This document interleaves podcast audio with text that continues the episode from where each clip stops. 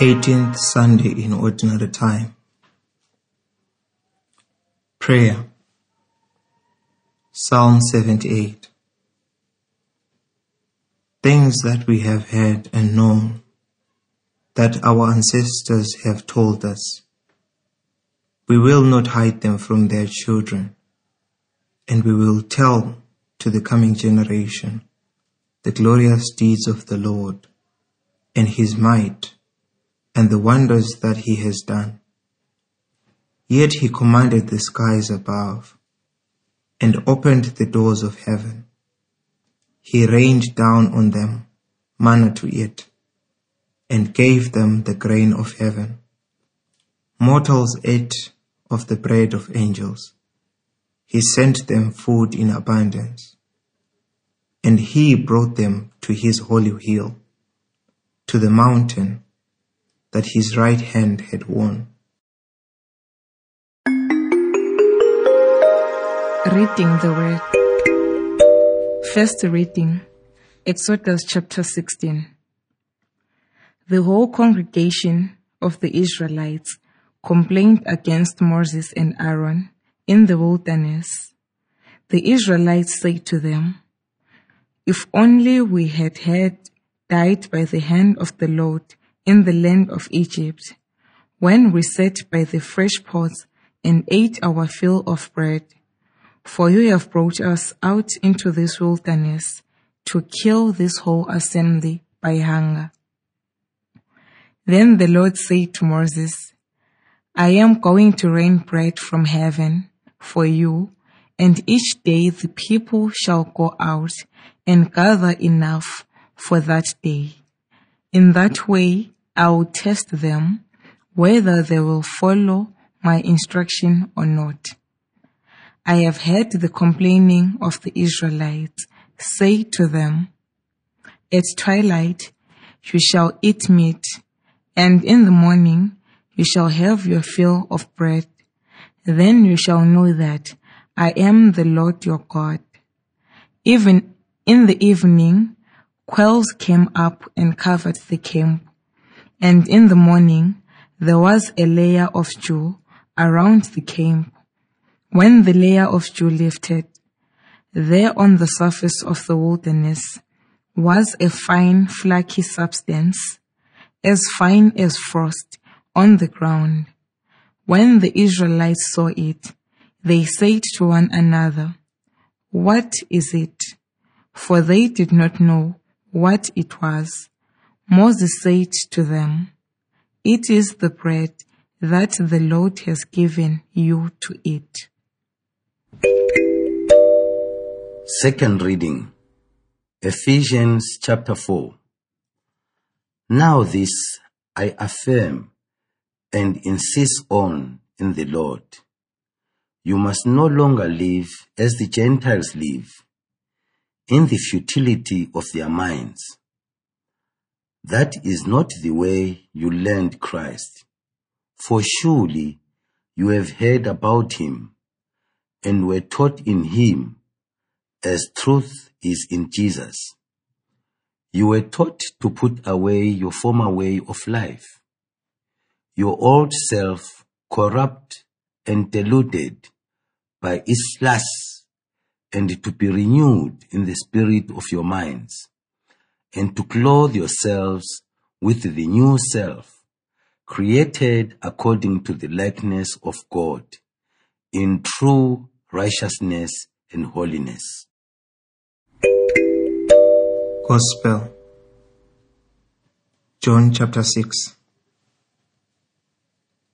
When the crowd saw that neither Jesus nor his disciples were there, they themselves got into the boats and went to Capernaum, looking for Jesus.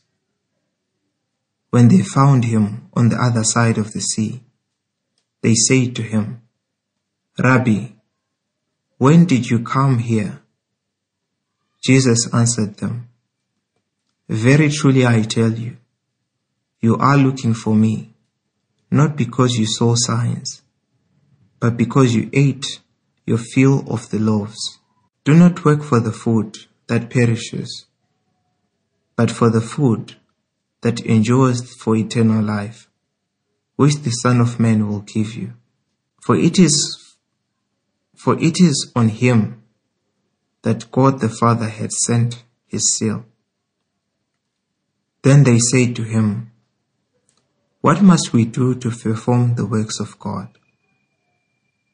Jesus answered them, This is the work of God, that you believe in him whom he has sent. So they say to him, What signs are you going to give us then, so that we may see it and believe you? What works are you performing? Our ancestors ate the manna in the wilderness, as it is written, He gave them bread from heaven to eat. Then Jesus said to them, Very truly I tell you, it was not Moses who gave you the bread from heaven, but it is my Father who gives you the true bread from heaven. For the bread of God is that which comes from down from heaven and gives life to the world. They said to him, Sir, give us this bread always. Jesus said to them, I am the bread of life. Whoever comes to me will never be hungry, and whoever believes in me will never be thirsty. Hearing the word. Looking for wrong nourishment. This second Sunday in the Bread of Life sequence discloses the frightening possibility of looking for the wrong type of nourishment and seeking sustenance for life from the wrong sources. During the Exodus, the Israelites had witnessed the mighty acts of God with their own eyes. As the liberated people led by God moved into the desert, they began to complain or murmur for the second time.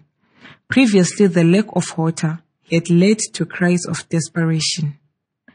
This second instance of grumbling was far more serious as the whole congregation began to complain. Used to the agricultural abundance of Egypt, the Israelites found the scarcity and insecurity of the wilderness unbearable. While their anxiety about food security could be understood and excused, their longing for the food of Egypt could not longing for the imagined abundance of meat and bread, quickly obscured the memories of slavery in exchange for food. The Israelites would again become Pharaoh's slaves, foregoing their new identity as God's people. Such an idea represents a blunted and offensive disregard for God and all he had done for them. God set them free but they are prepared to be slaves again. Scarcity of food has led to an utter disregard for God's work, destroying their command, destroying their commitment to their liberator. It also demonstrated that the Israelites no longer had confidence in God's continuing sustenance extending into the future. Despite this sad betrayal, God again proves himself loyal and trustworthy. Patiently, God provides the grumbling nation with sufficient food, sending manna and quails. These are natural phenomena. Manna, which in Hebrew means, what is it, was an edible substance produced by a desert tree. It appears in the early morning and disappears in the heat of the day. Quails are birds who circled in flocks on the ground exhausted by the desert crossing. These gifts show how God ensures the survival of his people through nature. Manna, the gift from heaven, will be provided each day. God commanded that it should not be gathered and stored for the next day, with the exceptions of provisions for the Sabbath. This command was meant as a lesson to teach the Israelites to trust in God's continuing and trustworthy care extended to them day after day. Such trust and obedience are the basic qualities required of God's covenant people. If they are to be truly God's people, they must go on the long journey into the unknown, trusting that God will lead and sustain them rather than relying on their own resourcefulness and planning.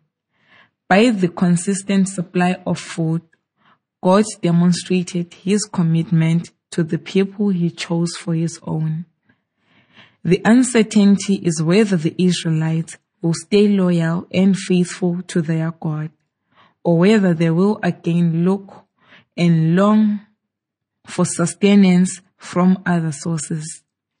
The passage from the letter to the Ephesian draws a very stark contrast between two ways of living, the Christian and the Gentile. Paul presents the Ephesians with a clear and definitive choice between the two ways. The Gentile way of life is characterized by fatality of mind, darkness of intellect, alienation from God, hardness of heart, impurity, and greed. This very negative and unfavorable description reflects the Jewish and Christian perceptions of life in Greco-Roman society. It was a polytheistic society built on an exploitative slave-based economic system, lacking firm and clear moral norms. Paul sees such a society and its members as pagans, ignorant of God's law, morally corrupt, and disdainful of Christian practices. However, Christians were not immune to this society's influence.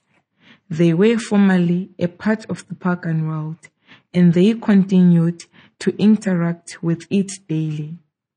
Naturally, some believers sought compromises and ways to adapt their Christian faith and practice to the surrounding society.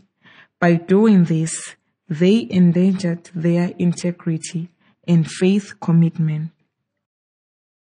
Paul takes an uncompromising stance. There can be no middle ground between the Christian and the Gentile ways of life. They are fundamentally incompatible. Paul insists on a daily struggle against the ever-present temptation to follow pagan ways. He argues for decisive renouncement of the old ways and for renewal of the mind through putting on Christ.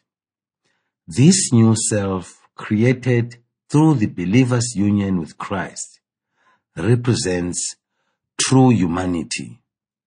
Humanity recreated in accordance with God's image, imprinted on the human family at creation. Genesis chapter 1 verse 26. Paul's insistence on making a decisive choice between the two ways of life reflects his concern that believers must build their life on the right foundation, that of Christ and his ways. Walking in Christ's ways, they will find the nourishment to sustain them on life's journey. Sustenance that the attractive but ultimately destructive Gentile lifestyle could never provide. Following the miraculous multiplication of bread and the episode of walking on water, John chapter 6 verses 16 to 22, John turns his attention to the effects of these spectacular deeds of Jesus had on the people. Those who had been miraculously fed thought of Jesus as a prophet and a king and looked for him with great eagerness. However, they sought him for all the wrong reasons. They wanted more bread and hoped for other benefits that a new king could bring. Jesus corrected their misunderstanding and clarified what he had to offer. He stated that the food he provides as the Son of Man is no ordinary bread, but a permanent and enduring nourishment. The misunderstanding grows deeper as the crowd asks about the way to access this unending food, thinking about earning it through physical labor. Jesus responded by pointing to faith in himself as the source of enduring nourishment.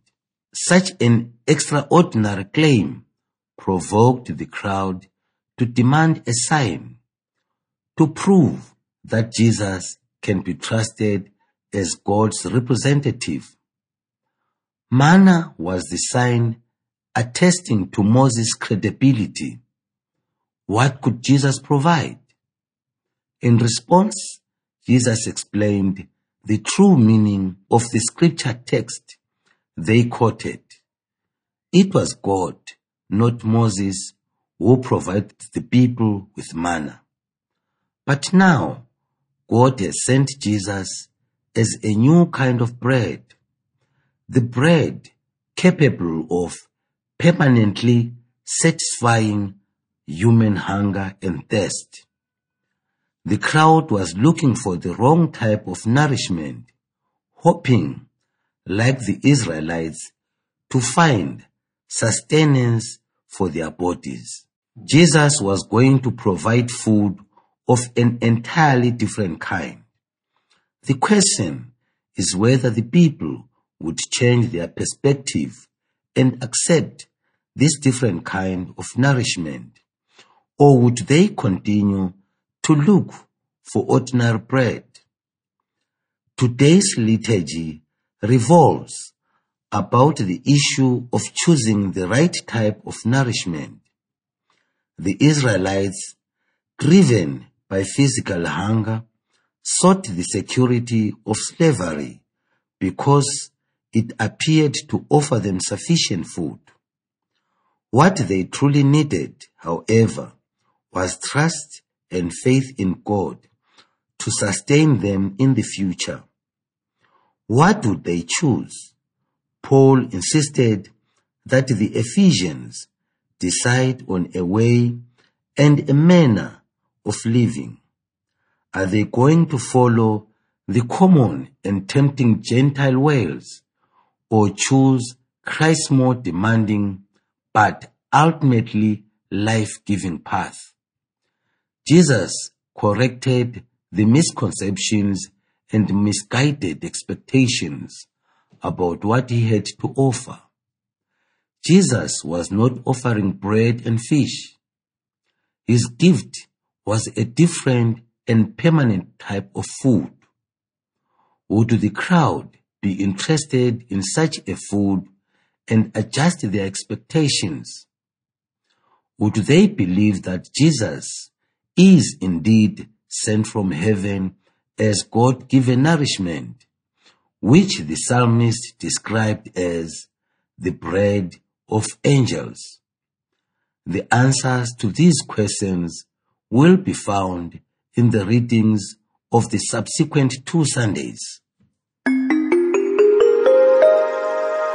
Listening to the Word of God.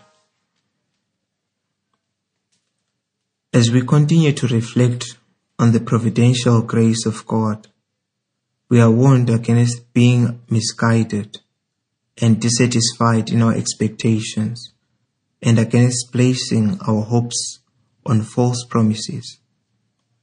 One of the common trends in modern society is the constant pursuit of having more and yet never being satisfied. As we are perpetually in search for more, we find ourselves in situations of those who have benefited from grace and yet feel unfairly neglected by God. This condition of constant dissatisfaction makes us unappreciative and oblivious to the many interventions of God in our lives. When we do not appreciate the many blessings we have received from God, and when His constant care goes unnoticed, our spiritual life becomes dry and our prayers appear unanswered. The antidote to such is ungrateful and narrow view on life is the response of appreciation and acknowledgement. When we count our blessings, our heart is infused with a sense of gratitude, for they are many, and gratitude leads to a more fervent and objective prayer. As we give things, we receive more because acknowledged gifts tend to multiply. God knows what is good for us and He enriches our lives with numerous blessings. His plans for us reach further than we can see. We often do not see and recognize God's gifts and benefits. The reason that we are not aware of God's involvement in our lives is our short-sightedness. Too often, we think only in terms of the here and now and fail to see further into the future and long-term effects of what we encounter today. Not having something today, we hastily draw the conclusion that God has abandoned us. Yet, as believers, we are called to look into the future with trust in God's careful and loving sign for our future, the future that extends into eternity. There is a real and ever present danger for every Christian, which is to be drawn to the wrong type of nourishment. Today, in our advanced society, it is very easy to be blinded by the appeal of the many benefits and developed civilization brings. The unrestricted use and pursuit of material benefits and objects is known as consumerism. It might be likened to an illness which draws the person's full attention to the pursuit of what is gratifying and pleasant, of buying ever more. But such consumption cannot be the purpose of life because it cannot nourish true life. While there is a place for enjoyment and satisfaction to be had in material things, we must not forget about the true nourishment, the values and lifestyle that Jesus advocated. Only true nourishment cannot be found in anything material that we possess True nourishment and lasting values can only be found in the one who is himself everlasting, God. To be on the right path that leads us to eternal joy and happiness and to appreciate the gifts we have received, we need to be positive minded. This does not mean we deny the misery and pain that we experience daily. Rather, it means that we foster the spirit of being appreciative and seek to recognize God's blessings and even in the midst of life's deserts. Unlike the Israelites in the wilderness and the people who followed Jesus only looking for bread, we must be able to see beyond the daily bread and strive deeper values. While we definitely need to secure our bodily nourishment, the whole point of being a Christian is to search for food that secures eternal life. That food is Jesus Himself. Through faith and commitment to Him, we secure our future in a way that no other nourishment in this world can.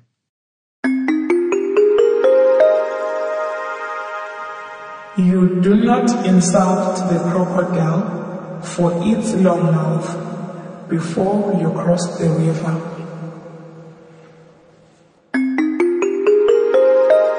Action Self examination.